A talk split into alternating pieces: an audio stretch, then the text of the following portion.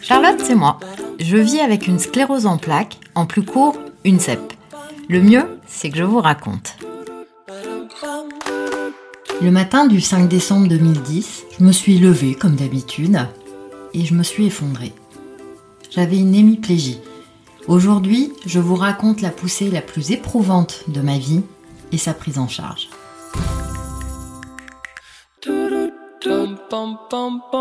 En 2010, il n'y avait plus de traitement de fond parce que je ne supportais plus le précédent.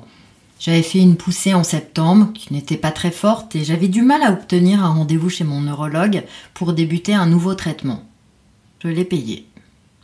Le 5 décembre 2010, c'est là que je me suis levée et que je me suis effondrée, la moitié du corps paralysé. Heureusement, mon hémiplégie n'était pas complète. Autrement dit, j'arrivais encore à bouger un peu la jambe et le bras droit. C'est ce qu'on appelle une hémiparésie. J'ai réussi à me relever, à me traîner dans le salon. J'ai envoyé un SMS à mon neurologue et j'ai appelé ma sœur jumelle. Mais j'avais du mal à trouver mes mots. Je souffrais d'une aphasie, c'est un trouble du langage. Mais ça, je vous le raconterai dans un autre podcast.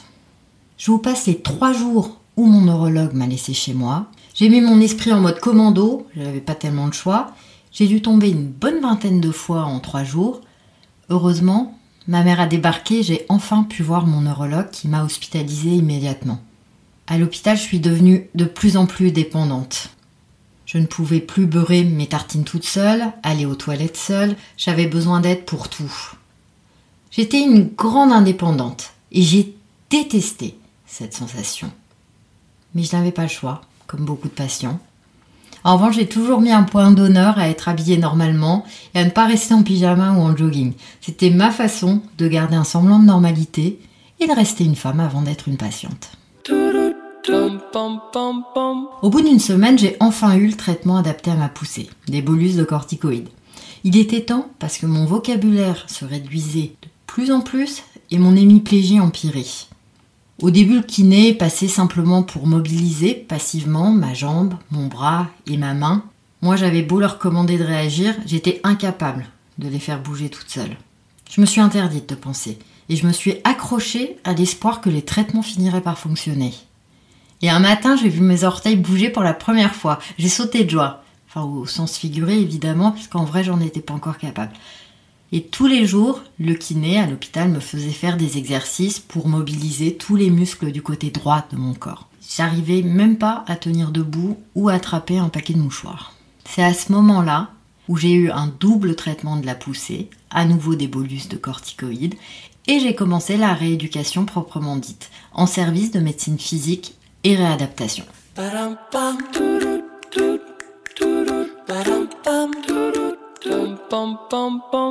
J'ai mis toutes mes forces dans la rééducation. J'avais la conviction inébranlable que je remarcherais un jour, quels que soient les efforts et le temps que ça demanderait. Mes proches et mon neurologue n'étaient pas aussi optimistes. Et heureusement, ils ne me l'ont pas dit. Tous les matins à 9h, j'arrivais en rééducation et je donnais tout ce que je pouvais pour mobiliser mes membres, essayer de me mettre à quatre pattes, me relever. Je recommençais inlassablement les mêmes mouvements. Et peu à peu, les kinés m'ont appris à dérouler à nouveau correctement le pied, la cheville, toute la jambe. Ils m'ont aidé petit à petit à me remuscler. Chaque jour en fin de matinée, j'avais aussi rendez-vous en ergothérapie. Et le but était de rééduquer ma main grâce à des gestes de la vie courante. Par exemple, je devais prendre des pièces et les mettre dans un porte-monnaie, puis les en sortir. L'horreur, quand on a eu une hémiplégie. J'ai aussi appris à écrire à nouveau, puisque je suis droitière et que je ne pouvais plus écrire un mot. À la fin de ma rééducation, qui a duré trois mois et demi, j'ai même réussi à faire du tricot et du macramé, que j'ai pris en horreur.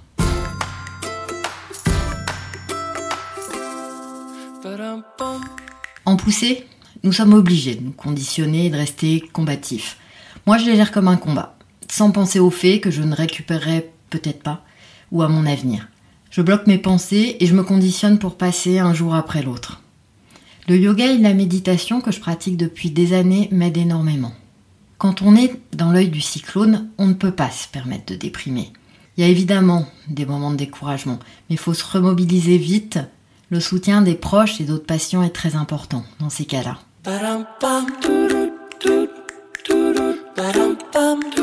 J'ai eu de la chance, j'ai bien récupéré de ma poussée.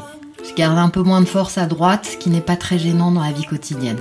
Mais j'ai pris conscience que la kinésithérapie ou l'activité physique adaptée sont fondamentales pour entretenir mon capital musculaire. Honnêtement, cette poussée a été une claque. Mais aussi une leçon d'humilité. La vie peut basculer du jour au lendemain. Depuis cette poussée, je profite intensément de tous les bons moments parce qu'ils m'aident à mieux gérer les mauvais. Mais aussi parce que je peux en être privé très rapidement.